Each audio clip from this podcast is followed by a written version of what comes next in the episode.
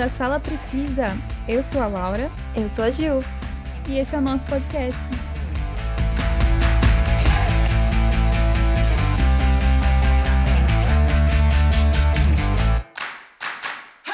Os personagens da DC já estão presentes nos cinemas e na TV desde os anos 40, com os personagens clássicos como Batman, a Mulher Maravilha e o Superman. Atualmente existe o universo estendido DC, que é um termo não oficial para o universo compartilhado de filmes distribuídos pela Warner Bros., baseados nos personagens da DC Comics. Esse universo estendido teve início em 2013 com o filme O Homem de Aço, interpretado pelo Henry Cavill.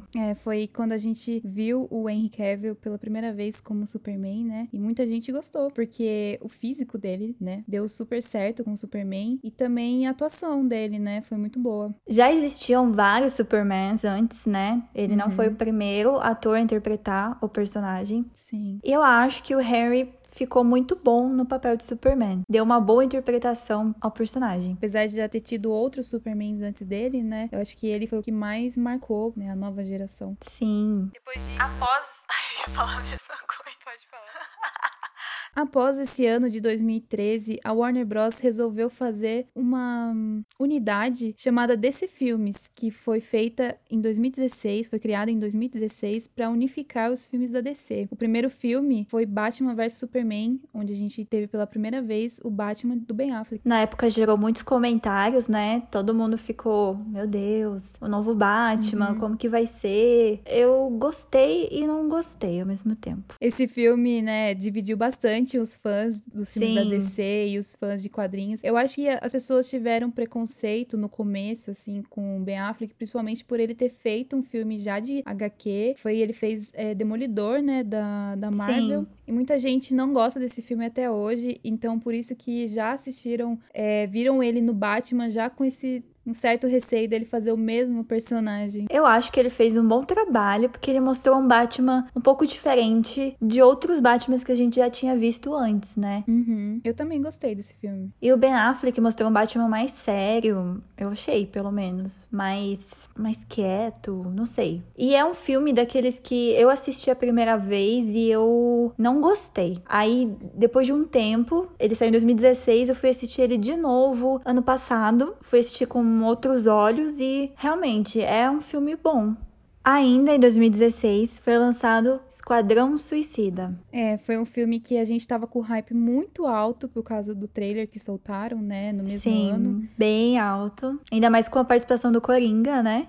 A gente não sabia como ia ser ainda. Foi a primeira vez que a gente viu o Coringa, foi interpretado pelo Jared Leto. A gente não sabia ainda como ia ser o visual dele direito, como ia ser o personagem dele. Então, por outros filmes que a gente já tinha visto, né, filmes clássicos do cinema que a gente já tinha visto com o Jared Leto, a gente achou que ele ia conseguir fazer, né, um Coringa, até que mais ou menos, né? Então a gente tava com hype muito alto, e também porque a gente ia ter a Margot Robbie como Harley Quinn, a Viola Davis também no filme. Então o hype, assim, tava absurdamente alto pra todo mundo. E Will Smith, né, como o pistoleiro. Isso, é verdade. A gente tinha um elenco, assim, de peso pra fazer esse filme. Só que, né, não foi como a gente esperava. Esquadrão Suicida levou muitas críticas, nossa, muito comentário negativo. Muita gente odiou esse filme. Eu, particularmente, não gostei do filme. Achei o final horrível. Eu assisti uma vez só e não tenho a mínima vontade de assistir de novo, sabe? Realmente, nesse filme a DC errou no roteiro. E se você for ver, na época, o Jared, ele acabou culpando o roteiro, né? Ele falou que teve muitos cortes, ele teve uma participação maior na gravação, mas no corte final ficou aquilo que todo mundo viu. Aí logo depois, no ano seguinte, em 2017, a gente teve Mulher Maravilha com a nossa maravilhosa Gal Gadot. Foi a primeira vez que a gente viu. Na verdade, a gente já tinha visto ela como Mulher Maravilha no Batman vs Superman. Ela apareceu bem rapidinho no final do filme. Aquele filme que você fala, finalmente a DC acertou. Quem dirigiu esse filme foi a Patty Jenkins, né? E ela acertou em tudo, na direção do começo ao fim do filme, foi muito bom, foi excelente. E até então, né, por a gente ter tido Batman vs Superman que não foi tão bom, assim, tipo assim, foi bom, mas não foi tão bem nas críticas, a gente teve Esquadrão Suicida, Mulher Maravilha veio pra, tipo, colocar a DC pra cima, né, nessa época. Até que chegou a Liga da Justiça e fez o contrário.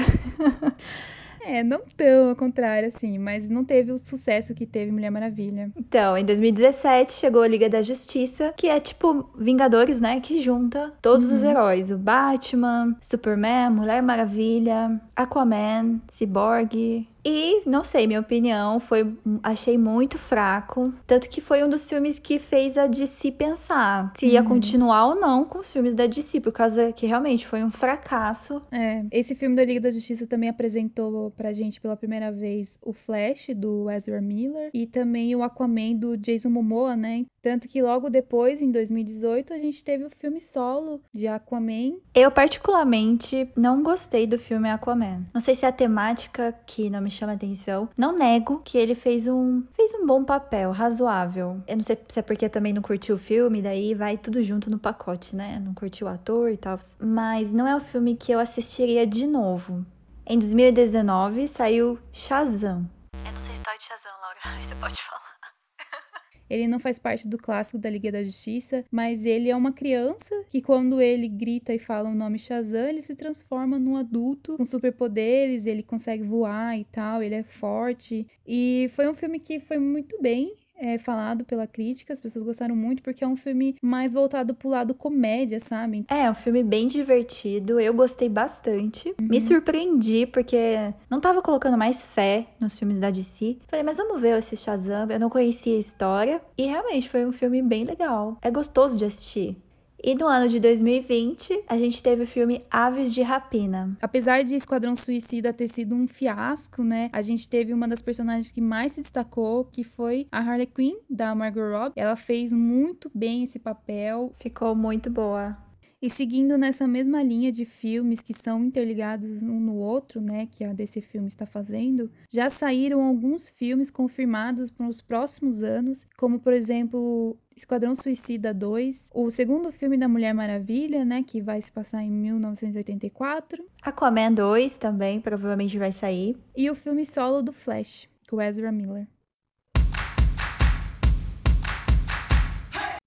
Agora, o personagem que mais teve adaptações e ainda vai ter uma nova adaptação em 2021 ou 2022, provavelmente, é o Batman. O Batman foi o primeiro herói a ter uma live action no cinema. Em 1943, foi lançado o filme Batman, com a interpretação de Lewis Wilson. Em 1949, foi lançado o filme Batman e Robin, interpretado pelo Robert Lowery. Em 1966 foi produzido um filme chamado Batman, o Homem-Morcego, que foi um filme produzido para passar diretamente na TV e que a partir disso deu origem à série de TV, estrelado por Adam West. E até hoje é o único ator a interpretar Batman na TV e no cinema, o mesmo ator. Olha só, ele é o único ainda, hein? Logo após veio a era Burton e Schumacher. Sim, pessoal, Tim Burton já dirigiu o filme do Batman. Eu também, quando fiquei sabendo, não acreditei, mas foi real. Tim Burton dirigiu Batman em 1989 e o Batman: O Retorno em 1992. Nesses dois filmes, o Batman foi interpretado pelo ator Michael Keaton. Sim, ficou muito famoso. Porém, na terceira etapa desse projeto, Tim Burton foi substituído por Joel Schumacher, que deu continuidade com o famoso filme Batman Eternamente, em 1995. E uma curiosidade que não sei se as pessoas sabem, mas é que o Tim Burton, ele já tentou produzir um filme do Superman com o Nicolas Cage, que graças a Deus não foi pro ar. Sem comentários.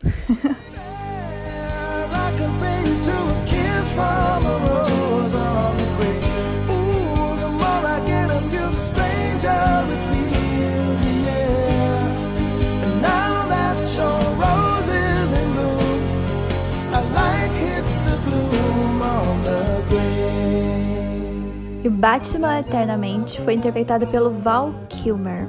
Esse é aquele filme que tem o Jim Carrey como Charada? Sim, foi esse filme mesmo que o Jim Carrey interpretou um dos vilões do Batman, né? Charada. E o Joel Schumacher também dirigiu Batman e Robin, de 1997, que foi interpretado pelo George Clooney.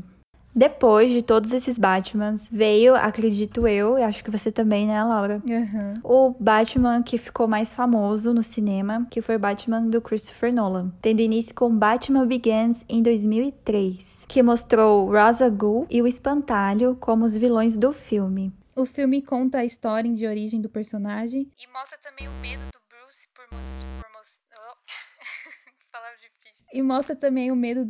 por morcegos e a morte de seus pais, né? Que é aquela cena clássica que todo filme, toda série que vai contar a história do Batman mostra essa história, né? Essa parte dos pais dele. E mostra também a sua jornada para se tornar o Batman. Ah, em 2008 veio o filme mais famoso do Batman, que foi O Cavaleiro das Trevas, que apresenta o personagem Coringa como vilão do filme, que foi a interpretação épica, icônica do Heath Ledger. Todo mundo conhece. Que deu pra ele até um Oscar. O filme também introduz o personagem Harvey Dent, que era o promotor público de Gotham. E em 2012, a gente teve o filme que finalizou essa trilogia, né, que foi O Cavaleiro das Trevas Resurged, que introduz a Selina Kyle como a Mulher-Gato e o Bane como um vilão do filme. E a trama se passa após o Batman ter sido culpado pela morte do Harvey Dent. O Justiceiro desaparece e muitos até pensam que ele havia morrido junto com o Coringa. Porém, com a chegada da Mulher-Gato, né, a Selina Kyle e o Bane, que é um terrorista mascarado, faz com que o Batman abandone seu exílio forçado. E após essa trilogia, veio o universo estendido da DC, que em 2016 trouxe Batman vs Superman e a Liga da Justiça em 2017, com um novo Batman que foi interpretado pelo Ben Affleck.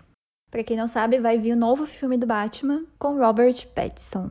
Estamos ansiosas também pra saber como que vai ser esse novo Batman aí desse universo. Realmente tô bem curiosa, porque não vou negar que Robert Pattinson é um bom ator. Ele é um bom ator, né? Depois do fiasco Crepúsculo.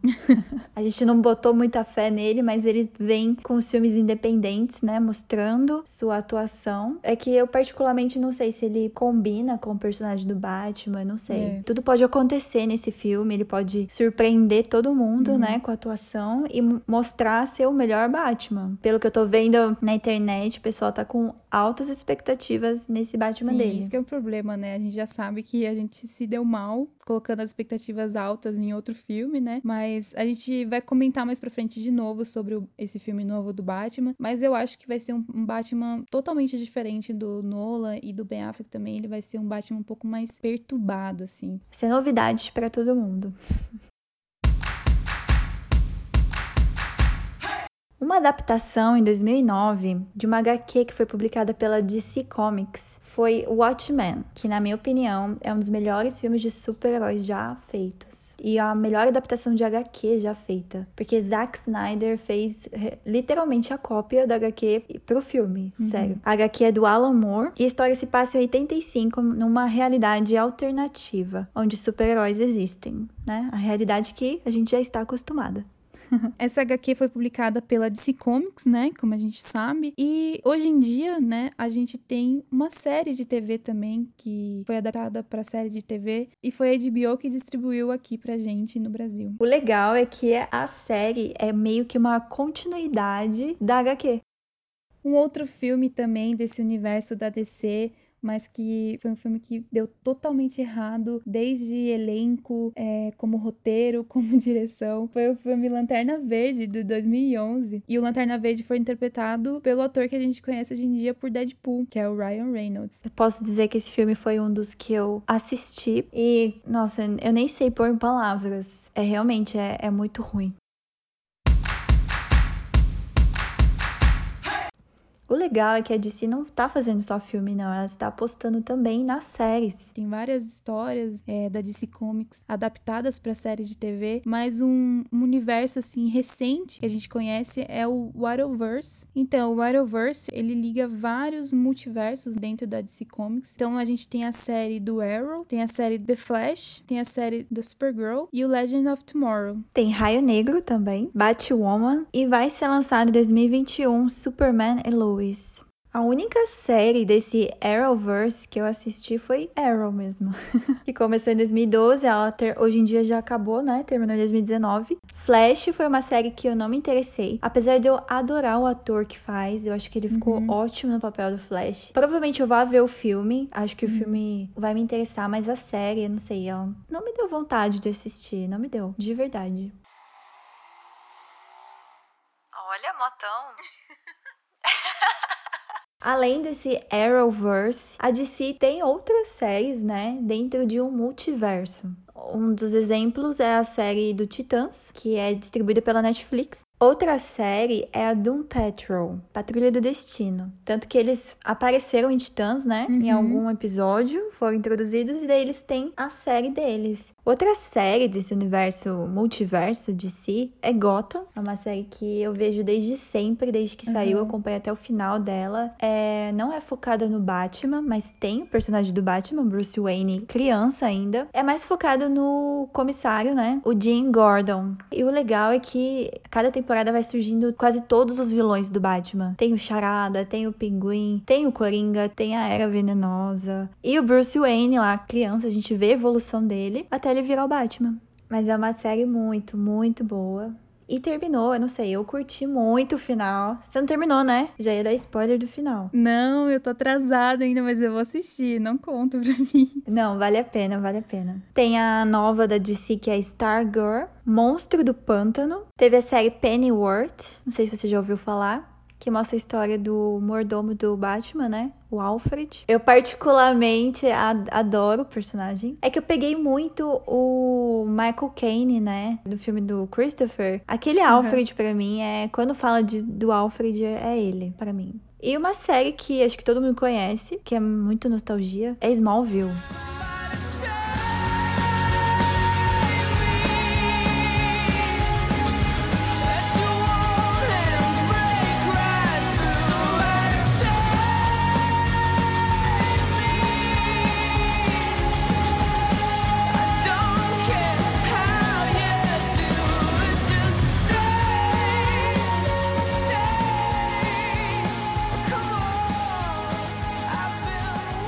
Eu não vi ela, eu assisti alguns episódios cortados quando passava no SBT. Nossa, eu assisti ela completa quando passava no SBT também, mas eu acompanhei todos os episódios. E tem um episódio eu não lembro do qual série do Arrowverse, eu não lembro se foi Supergirl, mas foi um episódio do crossover deles. Parece a Fazenda do seriado.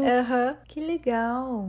Bom, essas foram algumas das séries desse multiverso da DC, por isso tem várias outras, além de várias séries animadas também, né, de animação.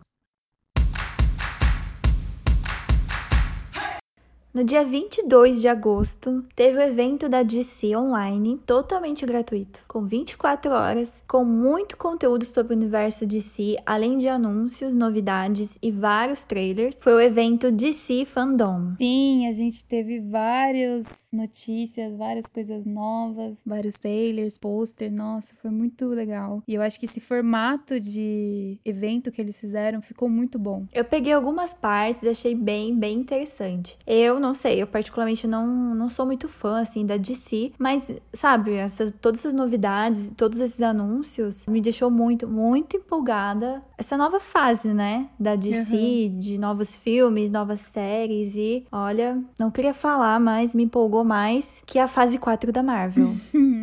Polêmico, hein? Pois é. Faz tempo que eu não me empolgava tanto, assim, com algumas novidades de filme e de série.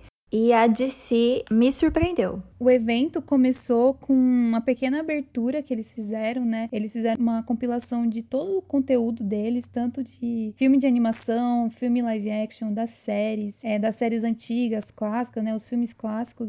Foi muito legal, foi muito emocionante ver a compilação de todos esses clássicos da DC junto. O evento iniciou com um painel da Mulher Maravilha, que foi apresentado pelo Érico Borgo e Aline Diniz, representando o Brasil lá no evento. No painel foi divulgado o novo trailer do filme Mulher Maravilha 1984, que tem lançamento previsto no Brasil para dia 15 de outubro.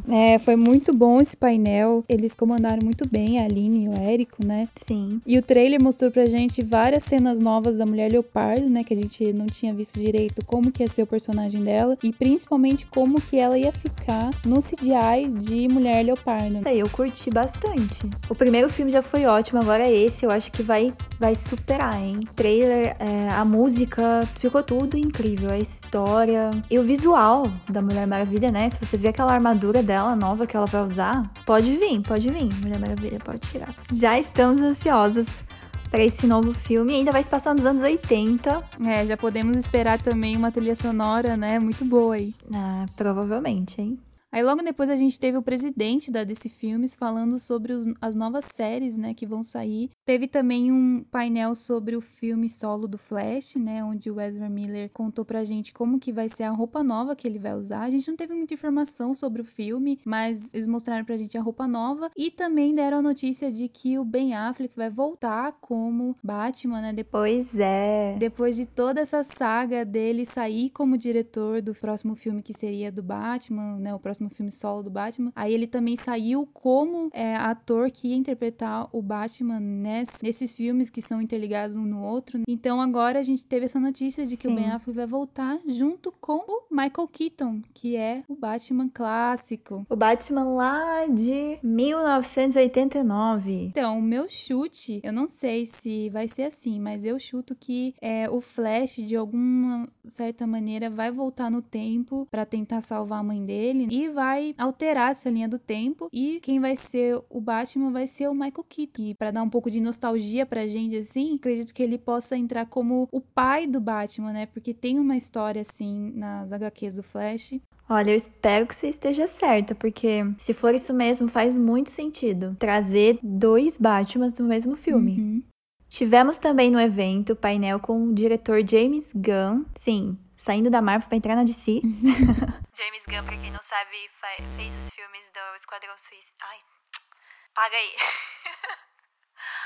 James Gunn, pra quem não sabe, fez Guardiões da Galáxia na Marvel. E agora ele entrou na DC pra dirigir Esquadrão Suicida 2, pra tentar salvar esse filme, né? Do fiasco que foi o primeiro. No painel ele fala que a gente pode esperar um Esquadrão Suicida bem diferente do primeiro. Ele apresentou pra gente um elenco novo, novos personagens. E a gente tem a nossa brasileira, Alice Braga, como uma das personagens principais, do elenco principal. Muito legal isso, né? The baffled king composing hallelujah. Hallelujah. Hallelujah. Hallelujah. Hallelujah.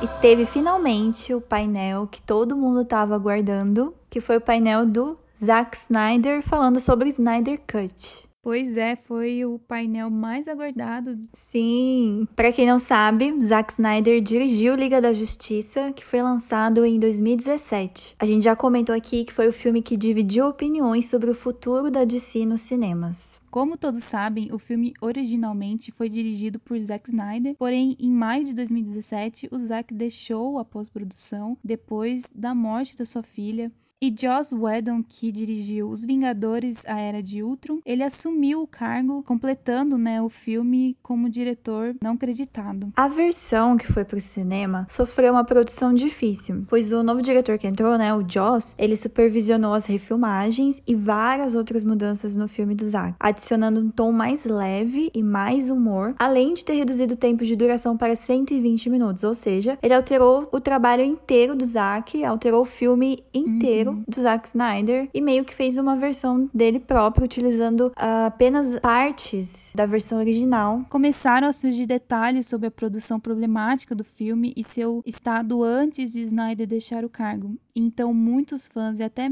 membros do próprio elenco manifestaram interesse em um corte alternativo mais fiel à visão de Snyder. A Warner não tinha os planos de lançar na época, mas mudou de ideia em fevereiro de 2020. Em maio desse ano, né, o Zack anunciou que o corte original, com mais de 4 horas, seria concluído e, finalmente, o filme vai ser lançado no serviço de streaming HBO Max. Então, e essa restauração custou de 20 a 30 milhões de dólares, mas a gente finalmente vai ter o famoso Snyder Cut, que se chamará Zack Snyder's Justice League, programado para ser lançado em 2021. E ele soltou um trailer pra gente ver hoje. Sim, saiu o trailer! Bom, e no trailer mostra um filme do Liga da Justiça bem mais sombrio do que a gente tinha visto, mostra o Superman com a clássica roupa preta que a gente não conseguiu ver no filme filme que foi lançado pra gente pela Warner, né? E também a gente consegue ver os vilões do filme, que são o Darkseid, que não tinha aparecido, e o Lobo da Steppe, com um CGI e um visual um pouco diferente e um pouco melhorado, na minha opinião, do outro filme. Mas é o legal que agora a gente vai ver finalmente a história do Ciborgue, que foi quase totalmente cortada, um pouco mais do Flash. E por último, teve um outro painel muito aguardado pelos fãs, que foi o painel do Batman, que sim, vai ter um novo filme do Batman, com um novo Batman, interpretado pelo Robert Pattinson. A gente teve a divulgação de algumas imagens do Robert Pattinson caracterizado como Bruce Wayne, né? Uhum. E deu pra perceber que vai ser bem diferente de, acho que todos que a gente já viu. E sim, teve um trailer também, que a gente não viu. Lembrando que o filme do Batman tá com lançamento previsto para outubro de 2021. Tá chegando, gente, daqui a um ano. Bom, e esse foi o episódio de hoje, que a gente comentou um pouco do universo estendido da DC, com todos os seus filmes, séries, animações e o evento que teve no dia 22. É isso, espero que vocês tenham gostado. Não esquece de seguir a gente lá no nosso Instagram, @SalaPrecisaPodcast, que a gente sempre tá postando conteúdo original Sala Precisa. E até a próxima, pessoal!